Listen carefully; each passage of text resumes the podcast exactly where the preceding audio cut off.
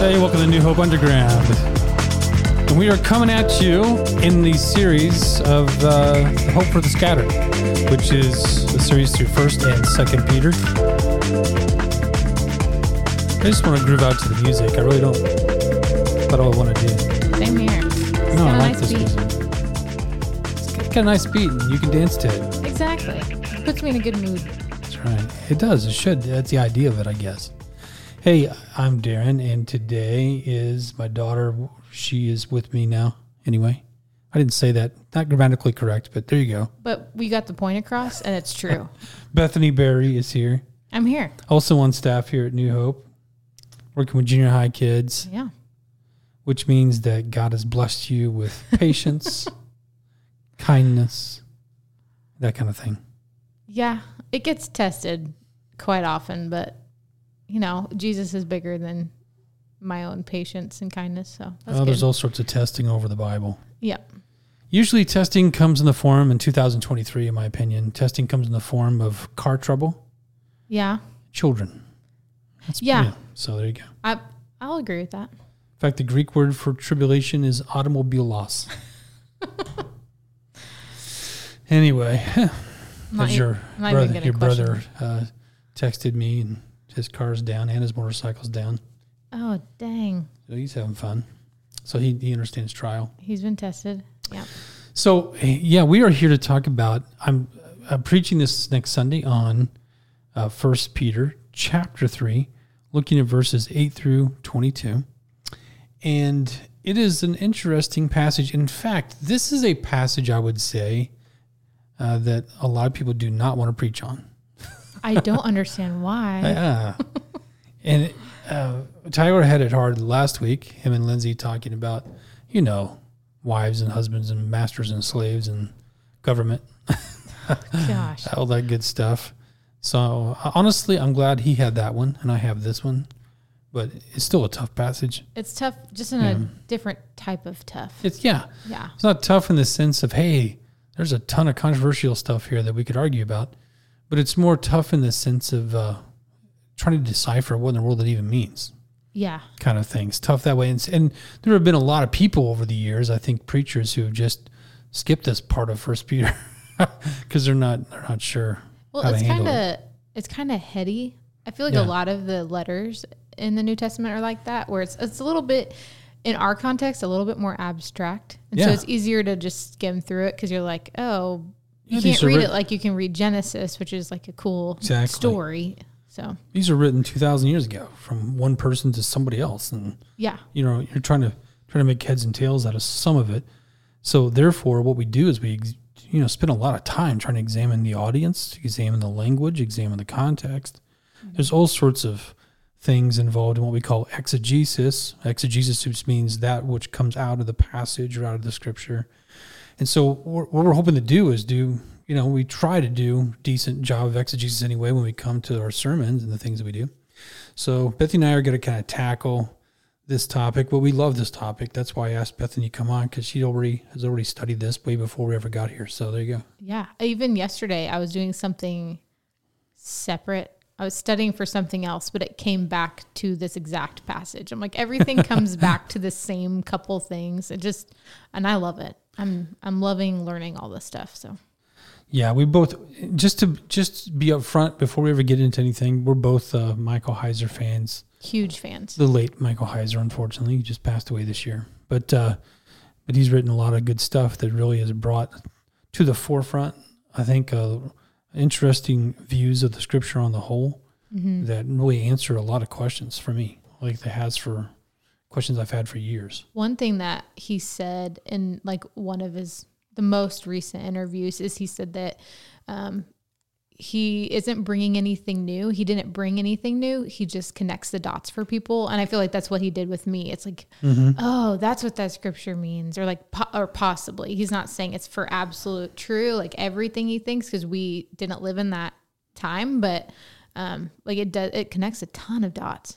Well, he did such a good job too of like taking these things that are out and known in the scholars world and bringing it to the common person. You know, because Yeah. I think that's the thing is I've, I've been reading books uh, since I've been into Michael Heiser. I've been reading scholars and books of the writing about scripture that were written years and years and years before he was even around and saying some of the same things. Mm-hmm. But he never really put it together in the way that he put it together. And also, it's just interesting too because a lot of the work he has done on the scholar side of things has been post Dead Sea Scrolls and that makes I won't get into all that. But yeah. That's probably I'm getting on a, on a tangent, but it's an exciting. Hey, it is. We're going to read the scripture now, and we're going to we're going to read the whole thing eight through twenty two. This is First Peter three eight through twenty two. Uh, but we're going to read the whole thing, but then we're going to talk about uh, things in like two different sections. And understand this: there may be some repetition. Two things. On disclaimer today. One is that this podcast may go a little longer than you're used to simply because there's so much information and we're geeking out on it. We yeah. like to geek out. And then secondly, um, you may it may be repetitive. You may hear some of the stuff in the sermon. We try not to, but with this, it's more like you're going to hear some of the stuff in the sermon, but more the abridged version. Uh, you'll hear this. You might when you get a chance to hear this podcast. It'll be after the sermon. If you haven't heard this sermon, it's this stands alone on its own. That's fine if you have heard the sermon, it may be a little bit repetitive, but hopefully you're going to hear things you would not hear, if that makes sense. Would go more in depth. So here we go. Bethany's going to start reading. I start. We're going to, we both are reading from the ESV. Go ahead. All right. Uh, finally, all of you have unity of mind, sympathy, brotherly love, a tender heart, and a humble mind.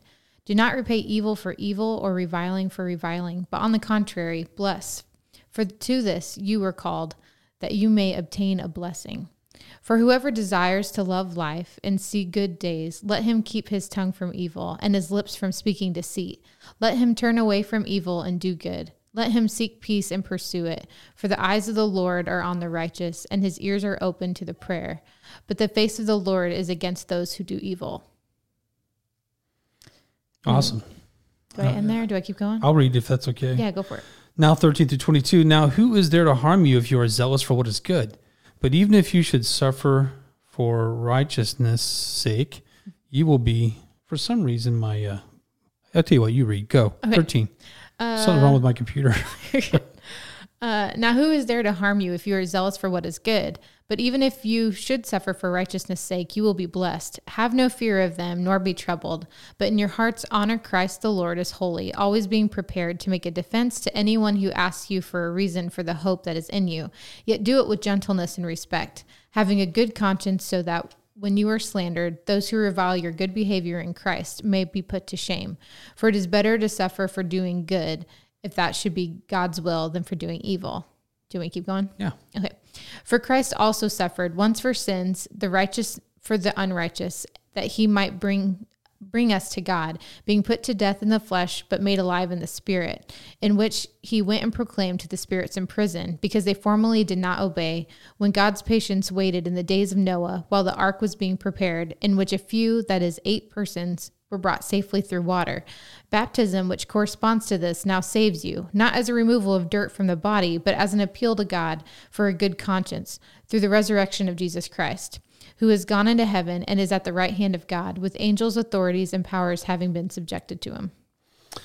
Awesome. Now we're going to take a look at. Um, I was going to divide it one through, um, sorry, eight through twelve, but what we're going to do is we're going to look at eight through seventeen in one section, and then we're going to look at 18 through 22 in the next section.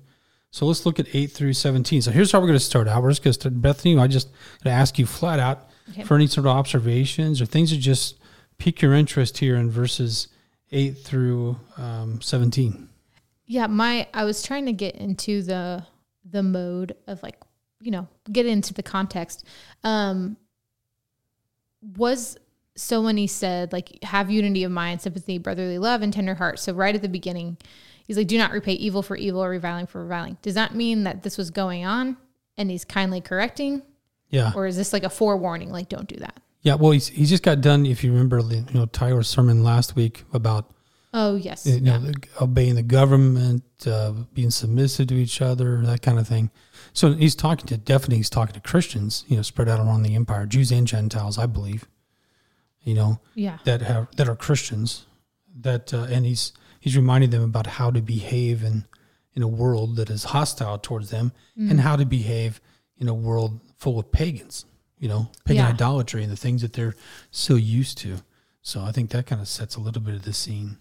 Okay, that makes sense. I feel like I should have reviewed a little bit more Oh, no, the whole context.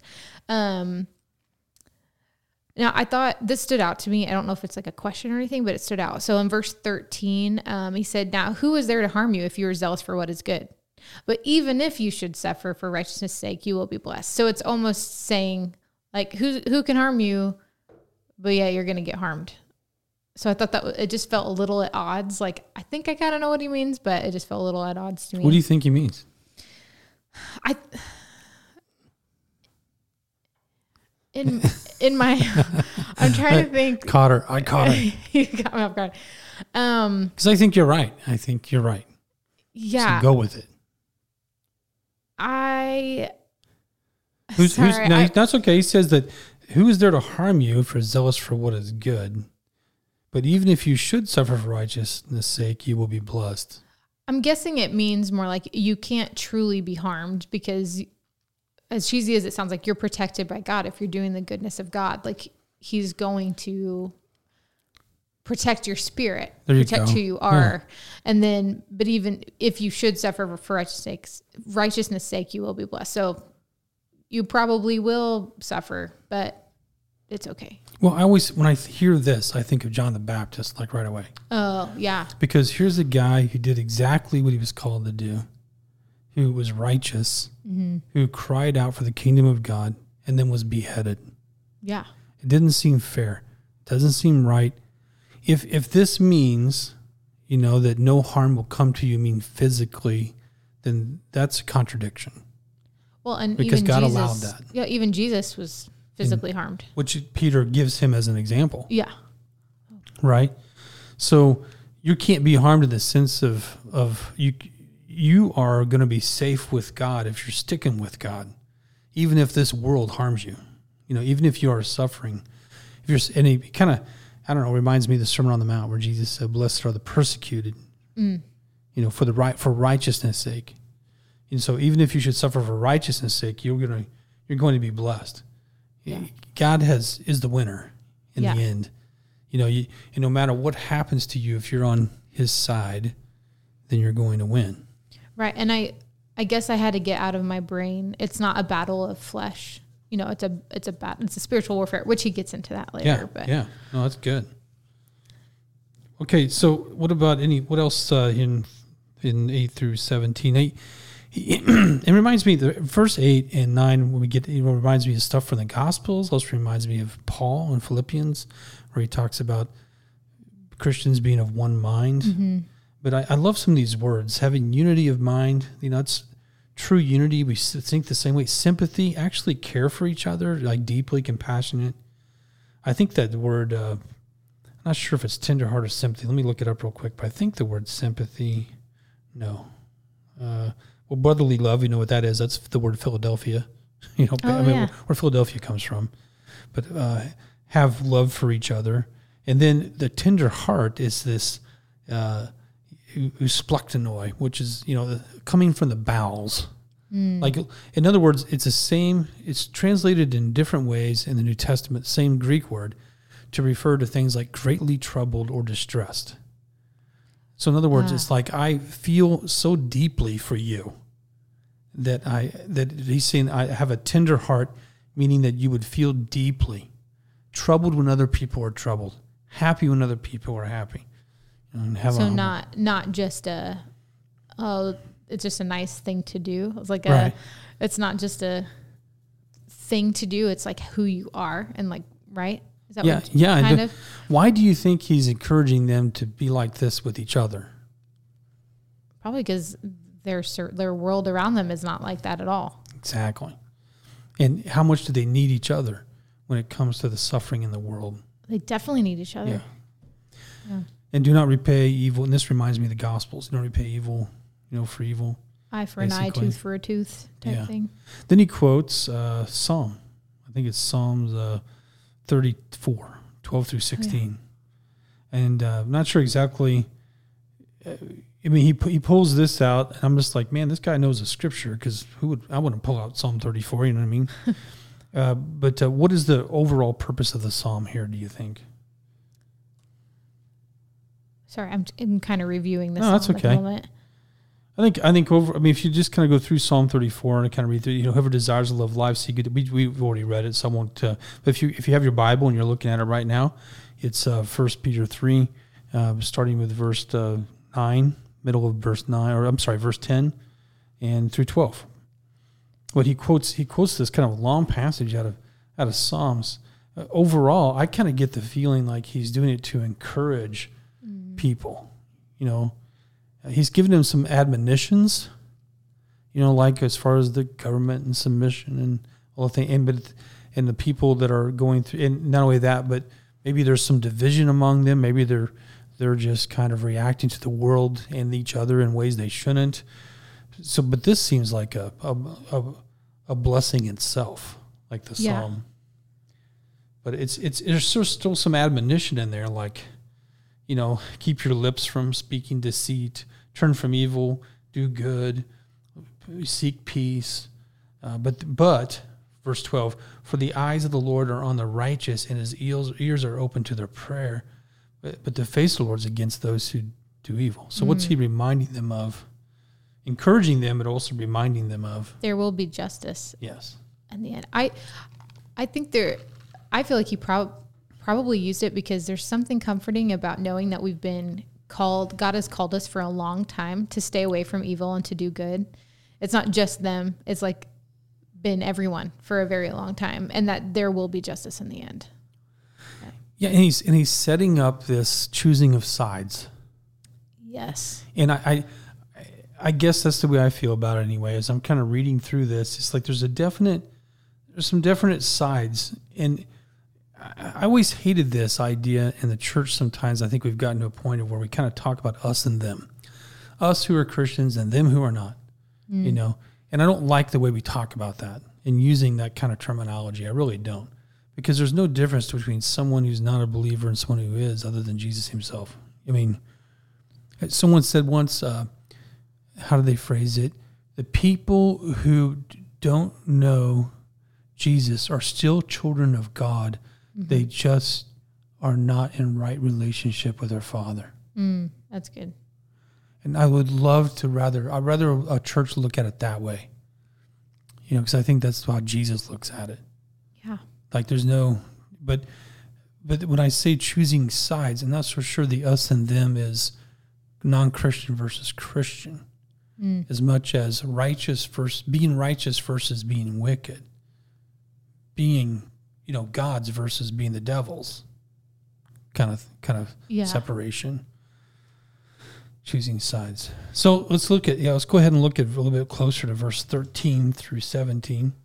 You had already mentioned uh, something there, but uh, anything else that about about um about the harm and stuff? We talked about that. What else do you notice in there? Anything? Um, I honestly, I didn't have a. I'm gonna read through it again. I didn't have a ton on this section because all my questions were later for the later passage. Yeah, me too. I know what you mean. Um, I did have one um, in 17, and maybe it's just I'm not reading it correctly. So it says, For it is better to suffer for doing good, if that should be God's will, than for doing evil. So is he saying, I'm trying to figure out where this, um, it's better to suffer doing good than to suffer for doing evil? Like, does, is he talking about hell? Is that what that means? Am I jumping way out of context here? I, no, I don't think so. I think in context, you're talking just what the psalm said. In face of the Lord, He's against those who do evil. So, in other words, if I'm doing evil, I've got to deal with the Lord and His hmm. judgment, and that's worse than the judgment of the world. Oh, okay. Yeah, I, f- I felt like I read that like five times and I was like, I'm still, for some reason, it just wasn't catching on in that moment. So that Hey, the- makes sense. I think the one thing I want to point out in this, he says, you know, have no fear. Uh, if your hearts are honor Christ with a soul. And again, this is this, and then, and then he, this is a very famous passage. A lot of people know this without even knowing where exactly where it's at here in Peter. Always be prepared to make a defense to anyone who asks you for a reason for the hope that is in you. Yet do this with gentleness and respect. Uh, there's a lot of legal language here in the Greek, Oh. you know, judicial type language So when you say defense, you know, we think of like Like a lawyer. yeah, like a lawyer, like Yeah. a defense attorney. Always be prepared to make a defense. Uh, and, and and some people have actually said that this in Peter, he's referring to uh, people, Christians getting into legal problems because they're Christians. Huh. You know, and so some people are put in prison, some people, and I don't know. I, I have a hard time with that, and I'll tell you why. Is because of a couple words here. Uh, one word that comes after the apostrophe, after Christ the Lord is holy, says always being prepared to make a defense. Well, you're not always. Why would you use? Why would you use the word always if it's only in certain situations he's talking in, about? You're not always in court. Always be prepared Yeah. to anyone who asks for a reason for the hope that is in you.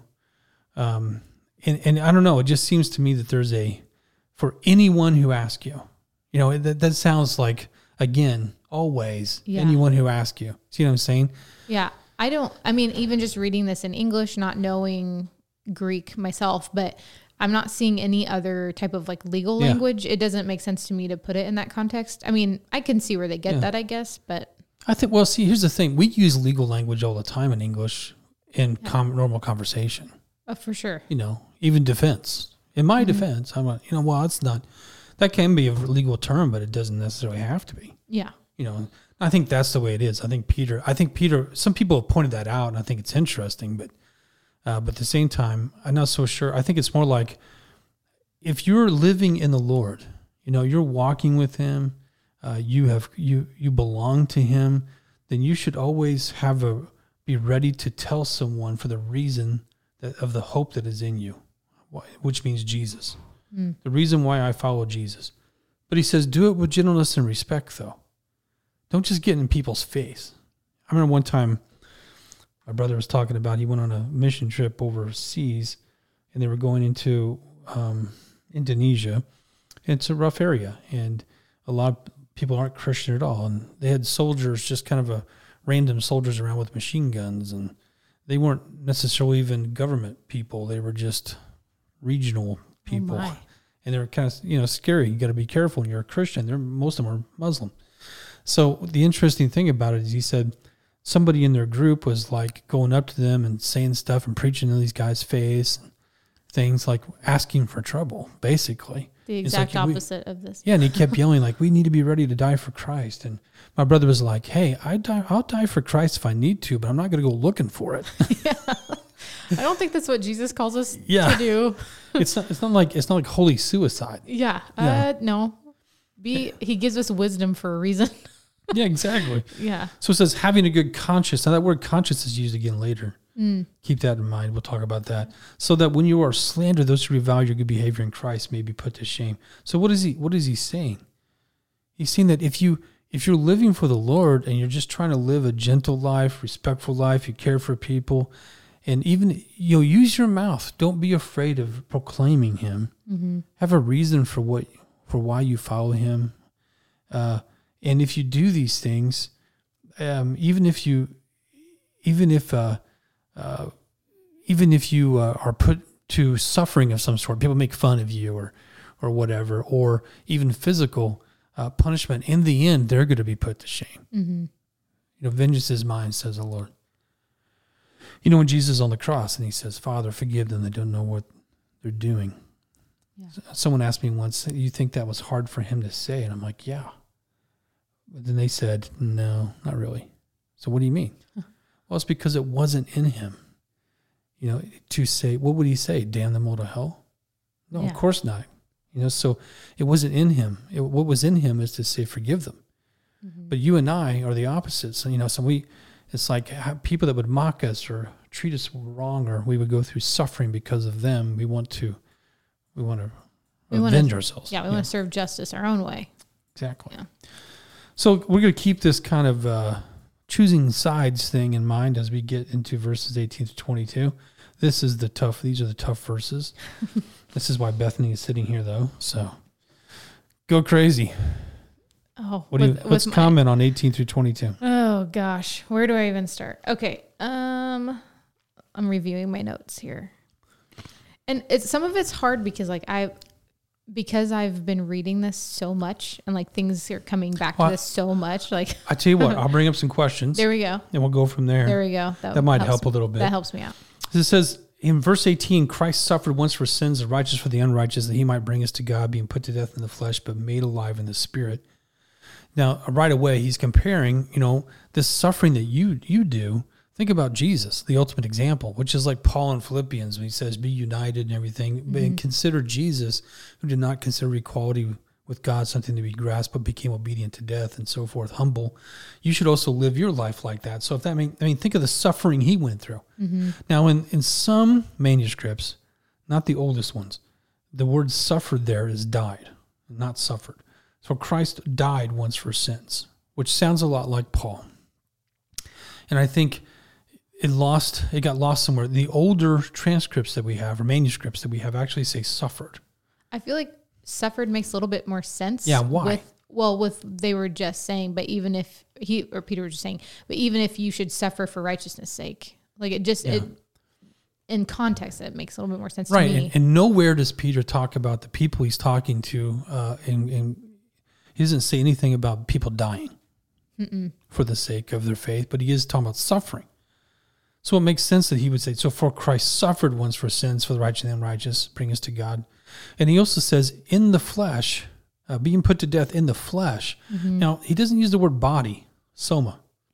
In the Greek is soma, body. He doesn't use that.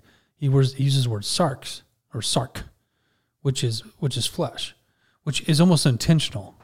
That's the same word Paul would use when we talk about flesh versus the spirit. okay. So being put to death in the flesh, not that it's sinful, but put to death in the flesh, made alive in the spirit. In comparison for for us, that for us to follow Jesus, we got to that flesh, our flesh needs to be put to death. Mm. So we might be alive in the spirit, which is real similar, like Romans eight, for instance, Romans seven, Romans eight.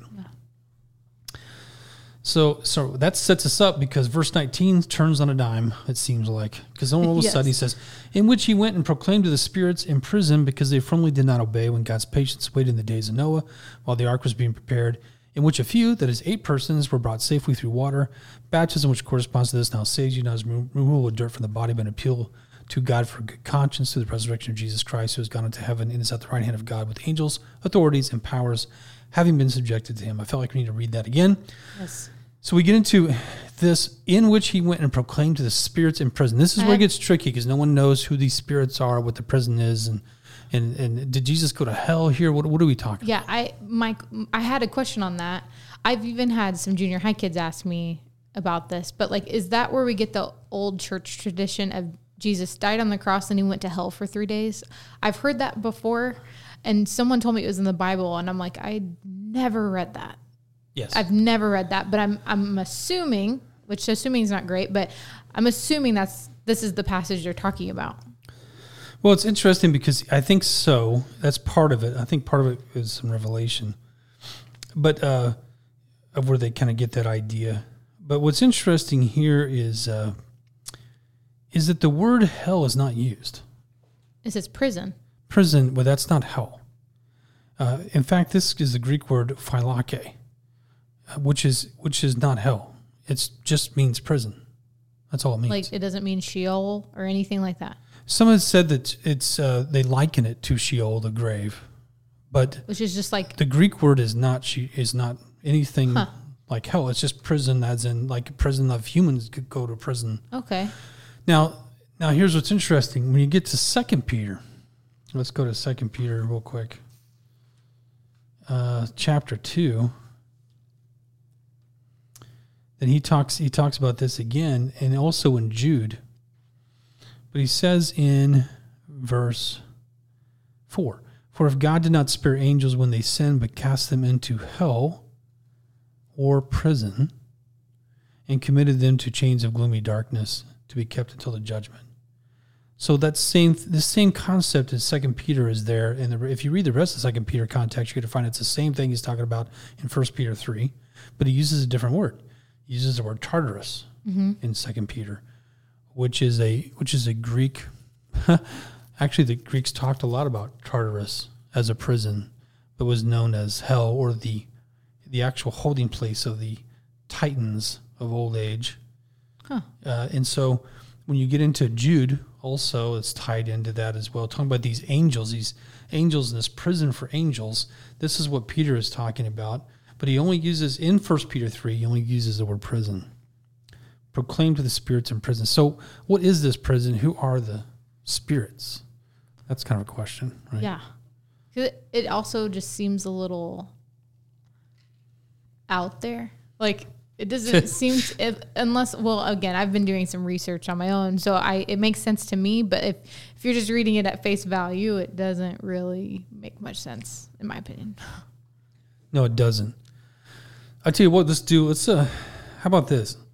I, I'm going to give several ideas of who these spirits could be, and this this is several scholars. I've kind of I've read several different books, like you, put together an idea of what some of those, you know, what people have speculated as to who these spirits are, and a lot of people have taught this for years. I've heard it for years, and then we're going to talk about what I really what we really think it is. First of all, spirits in prison are they now it relates it to Noah because he says that uh, the spirits that he goes to talk to uh, in prison, because they formerly did not obey when God's patience waited in the days of Noah while the ark was being prepared. So he's talking about a very specific group.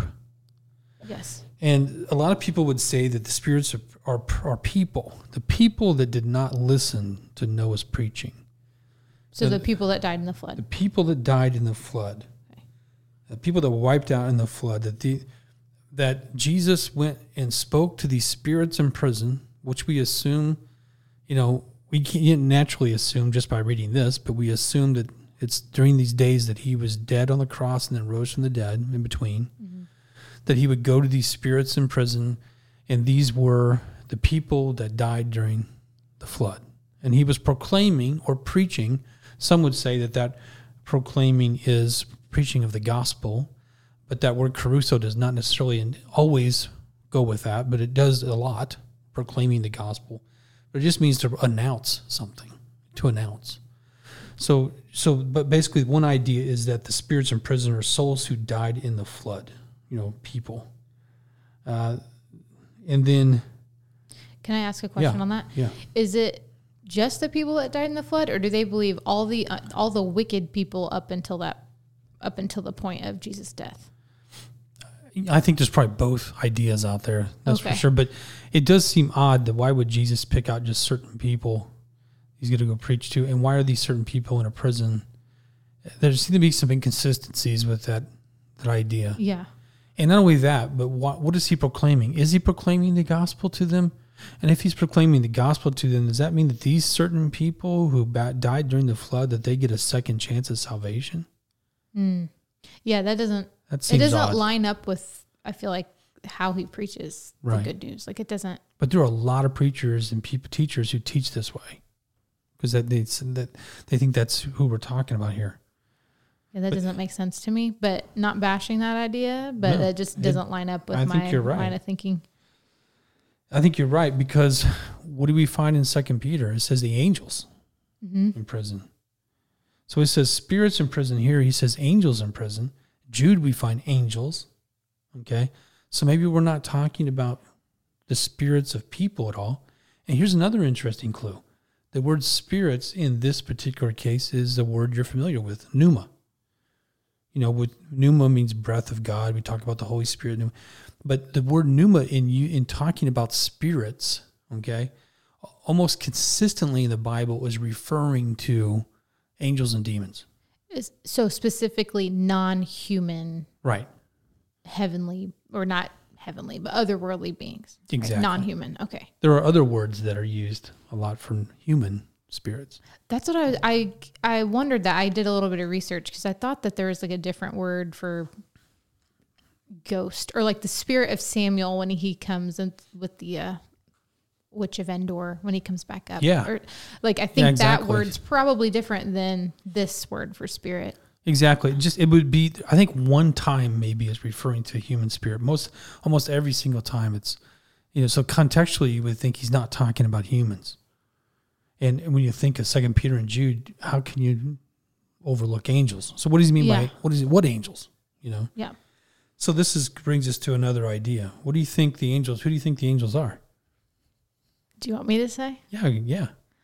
I think that they're Bethany's. Don't let Bethany fool you. She's done a ton of study on this. It's been the past three years of my life. I know. So I go, just go actually taught about this over- today in a meeting, but I think it's referring to Genesis six and the the sons of God that fell. So the heavenly beings that God created that rebelled right before in the, the, time flood. of Noah. in yeah. the time of Noah, that actually they they decided that the women were hot and they wanted to have kids with them. Sorry, I'm, I'm used to talking to junior high kids, and but they rebelled because they wanted to to rule, and um, I think that and they are the cause of the flood because they caused people to get so far away from God, and they like kind of destroyed the earth and um yeah it it makes sense and especially in second peter and jude like i feel like those are even more clear like that's referring to genesis 6 Yeah, I mean, let's read Genesis 6 real quick. 1 through 4. When man began to multiply in the face of the land and daughters were born to them, the sons of God saw that the daughters of man were attractive. And they took as their wives as they as they chose. And the Lord said, My spirit shall not abide in man forever, for he is flesh. His days are like shall be 120 years. The Nephilim were on the earth in those days, and also afterward, when the sons of God came into the daughters of man, and they bore children to them. These were the mighty men who were of old, the men of renown. The Lord saw that the wickedness of man was great in the earth, and that every intention and the thoughts of his heart were only evil continually. And the Lord regretted that he had made man on earth and grieved him to his heart. So the Lord said, I will blot out man from whom I have created from the face of the land, man and animals and creeping things and birds of the heavens, for I am sorry that I have made them. But Noah found favor in the eyes of the Lord. And so um, you think it's referring to this event, i or do these people, or these spirits, which are deities that have that basically rebelled against God and and uh, mixed, if you will, with human women. yeah so the sons of god and possibly the nephilim which the nephilim were their their hybrid children right Yes. that sounds so surreal but it makes a lot of sense to me but Yeah, and I think that's what's interesting about this is that we talk about the these fallen sons of God from Genesis six two. Um, there is a what we call Second Temple literature type book that was written somewhere in the uh, third century, second to third century BC, um, which would be in between the Old Testament and the New Testament times called the Book of Enoch, and uh, it is not an inspired book. You know, it's not part of our Bible, but it is a book that was very well known yeah. uh, by a lot of people in the Bible. They've read it, they make comments on it, and you cannot help but you know that Peter and Jude, especially, are using the Book of Enoch and its story to get a, a point across. oh yes And it's kind of like this. It's kind of like if I was to, if, if someone in the Bible was to, let's put it this way. If I was to use, uh, and I have used many times, uh, The Lion, the Witch, and the Wardrobe by C.S. Lewis, and The Stone Table and Aslan giving his life up, and then the, defeats the White Witch, that's all an allegory. mm-hmm. It's all we call a typology of some sort.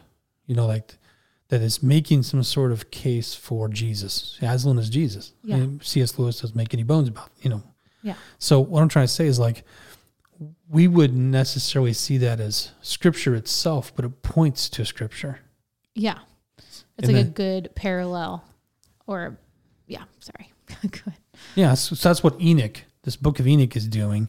And the only reason I, I bring that up is because he calls in the book of Enoch, he calls these particular beings in Genesis 6 the watchers. mm-hmm. So if you hear the term watchers, that's where it's coming from, is in referring to these particular beings. And then when they had basically sex with the women and then had offspring, uh, these were what were known as the Nephilim. Mm-hmm. Is that right? Yeah. Okay. Right. So watchers equal sons of God, and then you got offspring is the Nephilim. Nephilim. I say it different every time.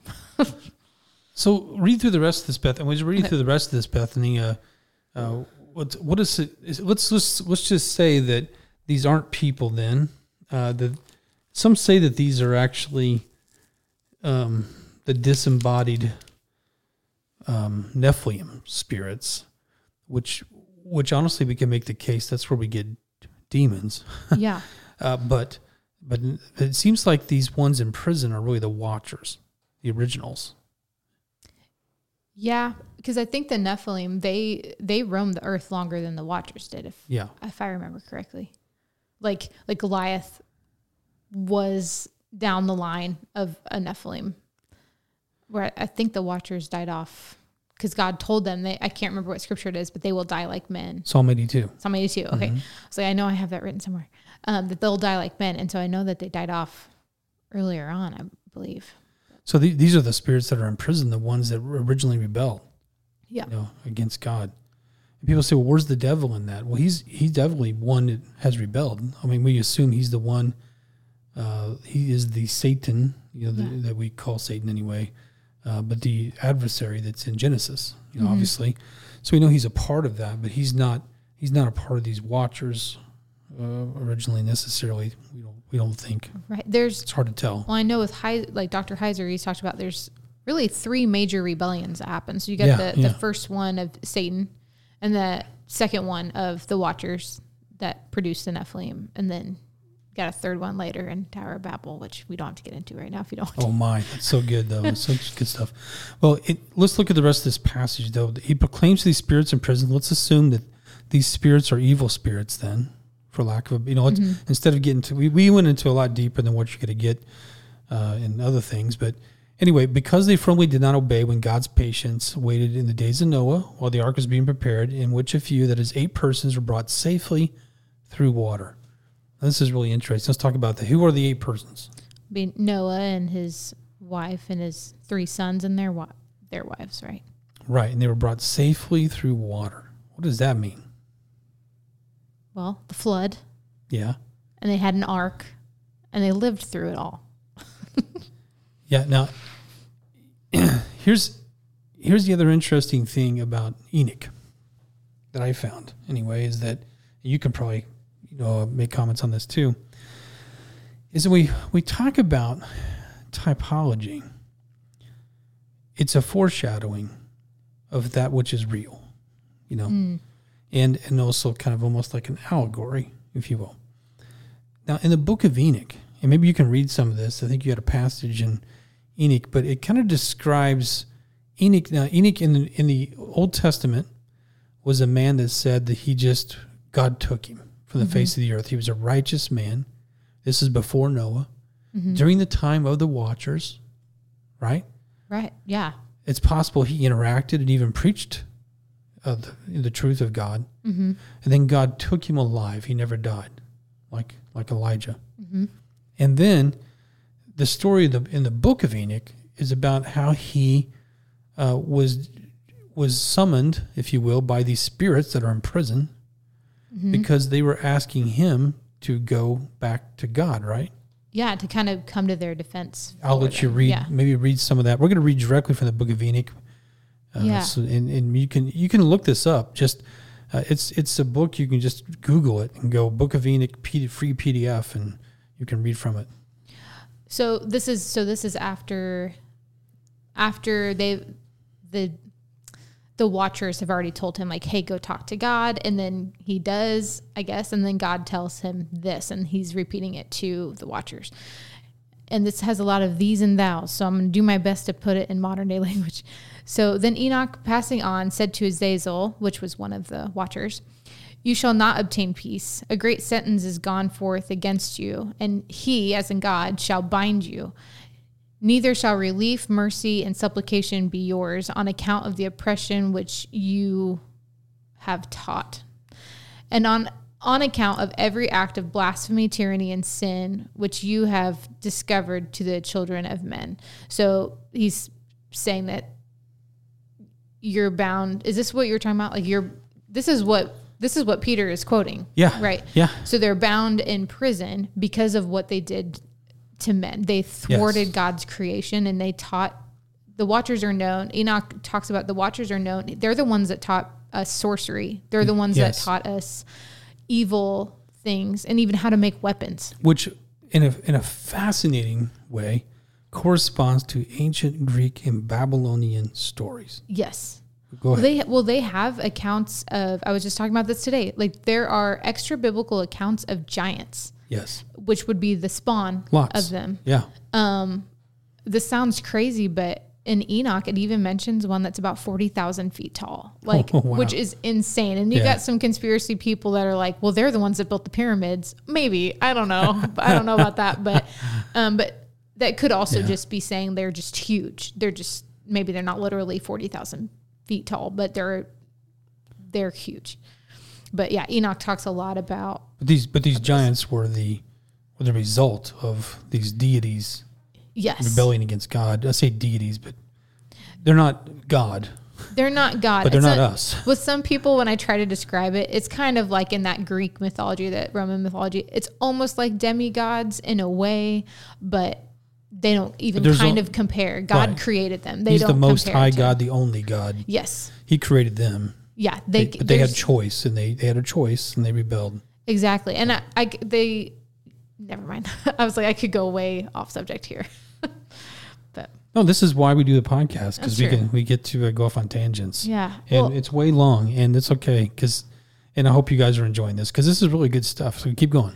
Well, I was just say I I think one question is like, well, why did God create these beings if they're going to thwart all of creation?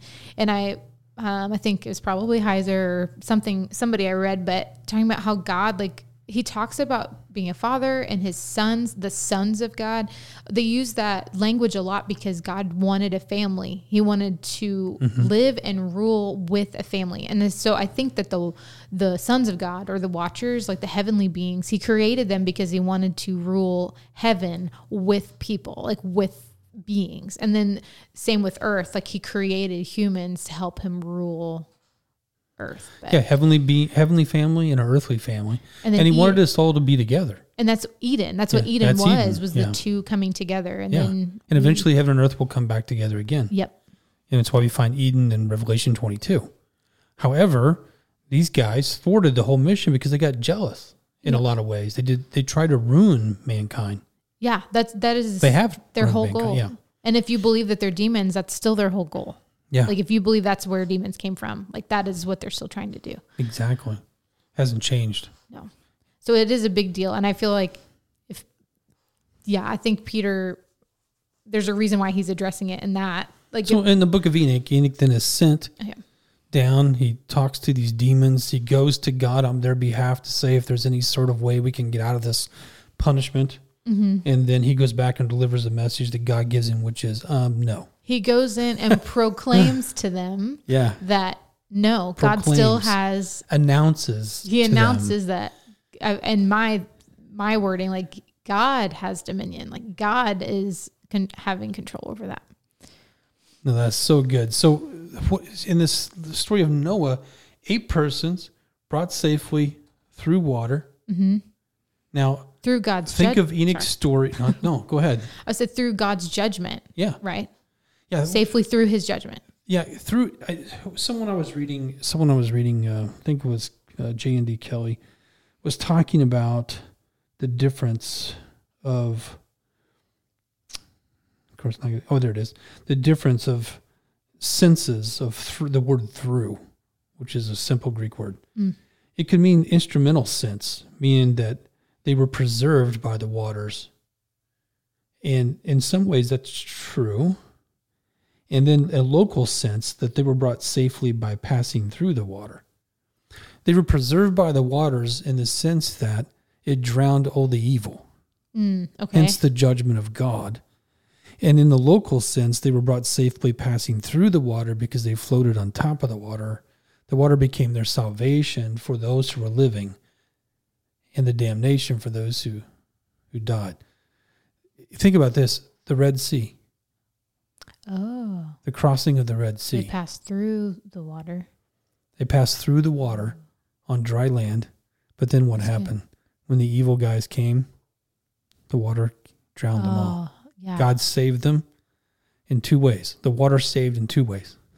oh that's so cool And so when you think of that, that's exactly what he's saying. He's like, through eight persons brought safely through the water. Now, think about this. that I, I, this is mind blowing to me. Noah and his family saved by a piece of wood. What the? I've never I've never made that parallel before. through the judgment. Ah. Jesus and the cross. And this is what Peter is doing. He's bringing he's bringing the Noah's story together, uh, even with the Red Sea. I think without even intending necessarily, he's bringing to Jesus.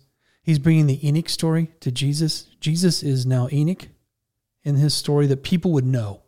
It's Mhm. just it's like I said, Lion the Witch in the Wardrobe. People would know the story. Yeah. And so he's saying he's the Jesus when he died, he went to the prison and he announced to them, like Enoch did, that you're staying here. Mm. And what do you think he's referring to? I think what he's referring to is that I think they and their buddies always thought if they could kill the son, Jesus, that they would be victorious. But when he was killed and he comes and visits them to let them know that your plan backfired and you're still doomed. Oh yeah. You know, so, and then it says, baptism, which corresponds to this, now saves you not a removal from dirt from the body, but an appeal to God for a good conscience through the resurrection of Jesus Christ, who has gone to heaven. Here's here we go, right hand of God with angels, authorities, and powers being subjected to him. He's talking about the ultimate victory in the resurrection of Christ.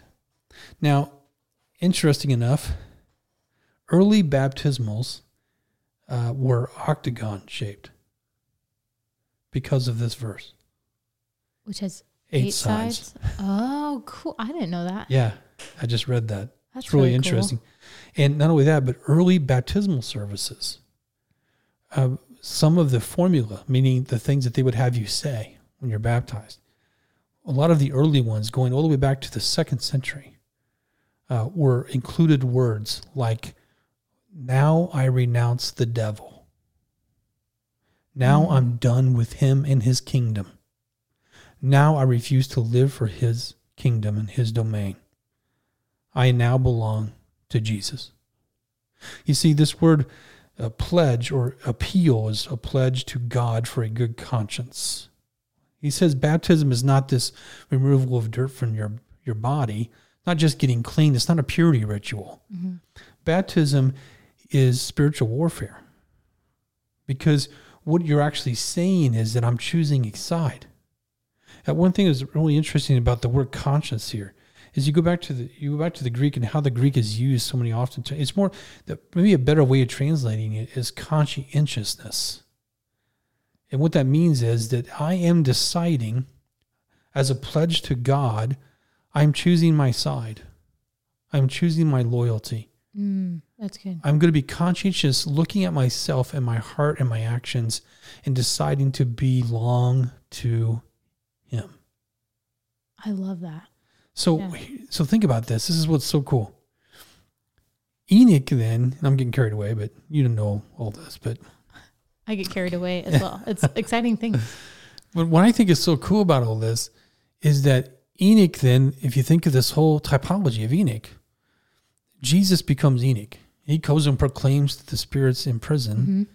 to let them know that they are still doomed for eternity and that he raises to life in victory. What do you think baptism means for you and me?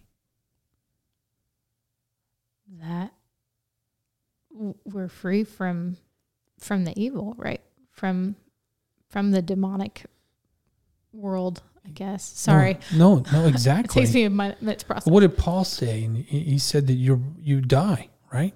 Yeah. It's death. It's death and burial, resurrection. That's why we do the baptism the way we do. It's you're dying underwater. You come up and rise up a new, new life. And we've talked about that terminology for so long. But what Peter is saying is there's more to it than that.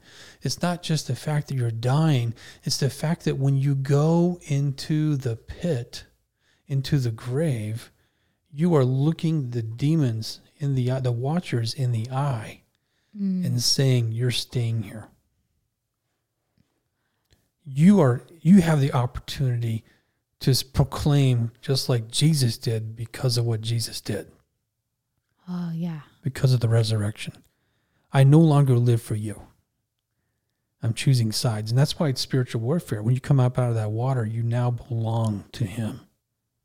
I love I promise this is on topic, but as I was reading through this this past week, like I was just thinking about how when we rebelled or Mhm. when when Satan came and when we chose him, we brought death into the world. Mhm. That is not something that was that God had intended for us. Um, so death, we equate death with evil a lot of times because that's what brought it in. Um, and then here Jesus is. He had he he died um, to take back death, Mm, to mm, truly triumph. I feel like that's the mm. final triumph over yeah. what what Satan and what we brought into the world. And then baptism, like you said, is us again dying, taking over that death. And it's to me, it's cool because it's not just choosing Jesus, which of course is like the most amazing thing in the world you could do, but it's also actively choosing against Yes. that death. Yes. Actively choosing against Yes. evil. And I feel like that's part of that spiritual warfare. It's not and that conscientiousness that you said. It's it's not it is choosing Jesus, yes, but actively choosing against what is not him. I, I'm choosing a side. I'm, I'm going to be loyal Yeah. to him. And, and it's interesting because it says he uses this really powerful prepositional phrase through the resurrection of Jesus Christ. So Mm. it's a pledge to God out of conscientiousness through the resurrection of Jesus Christ. In other words, the only way that baptism can mean anything, the only way that I can, this, you know, the whole idea of what it means can have full meaning with me being able to proclaim to the spirits in prison myself is through the resurrection of Christ. Mm. So salvation is in the resurrection of Christ. Not the act of baptism right. itself. Yeah. in, in this in this passage. You know, as Yeah. we're looking through this passage, it's, it's not that he's not saying. In fact, he says it's not a removal of dirt from the body. It's not like you're just going through this purity thing. And so, uh, it, but, but but think of just. I think sometimes we lose the beauty of baptism because we don't understand this full symbolism, and under you know that it, it is a picture of conversion. Uh, I'm not saying everybody's converted when they're baptized. yeah. I'm not saying no one's converted if you're not. Uh, what I'm saying is it's a picture of conversion, hmm which is I'm choosing sides. It's a, it's a picture of spiritual warfare. So, good stuff. So cool. I could spend hours and hours and hours talking about this. I know you could. We've already gone an hour. yeah. Gosh, I even This is the I even longest- like held back. This is the longest sermon thing I think we've ever done, and Well, I here's the appreciate you guys bearing with us. Yeah, and here's the thing about podcasts because I'm a big podcast listener. You can control when you pause it. Exactly. And then you can come back and listen to it. I listen so many episodes of things I listen to are about two hours long. But I just pause it and then come back to it later. And Yeah. it's nice because that means it lasts even longer. that is so good. Yeah. Uh, one thing I, I want to mention before we close is that if you look at chapter 4, verse 1, which is not my text, but uh, it says, Since therefore Christ suffered in the flesh, arm yourselves with the same way of thinking. For whoever has suffered in the flesh has ceased from sin, so as to live for the rest of the time in the flesh, no longer for human passions, but for the will of God. This is where he's going. Mm. You know, we're going to get into that even more specifics, but this is where he's going. You know, you're going through suffering, you're going through problems, you're going through pain, but you don't even un- do you understand what he saved you from? And and, and you, do you understand that if you choose the right side, that uh, that no longer will will sin be your master. You know, no longer will the devil be your master. No longer will you face judgment. Yeah. Now, who is there to harm you if you're zealous for what is good? Exactly. that. That's a great way to end it. Hey, Bethany, thanks for joining me. Thanks for letting me come on. This was fun. My favorite topic. So I'm all about it. I tell you what, if you guys comment enough on this, or at least let us, Bethany and I, know that you like this subject, maybe we can do some more Oh, I'd be all for it. on this because we've got we've got a lot more than this. I think And, uh, the I think the youth staff is tired of me talking about it, so this will give me another outlet. And my poor husband, he's he's heard way too much, so I need Well, another t- outlet. I tell you what, I think the thing that this kind of worldview or understanding of Genesis six in particular has done for me anyway has made so much more sense out of the Old Testament, Oh yeah, absolutely. even the New Testament, but even but more so the Old Testament for me. So well, even that Joshua's conquest. Oh, yeah. Why did God annihilate? see, we could do a people? whole Yeah. series just on that. Yep. That'd be so good. We should sometime. Uh, but we'll wait to see if you guys even like this. Yeah.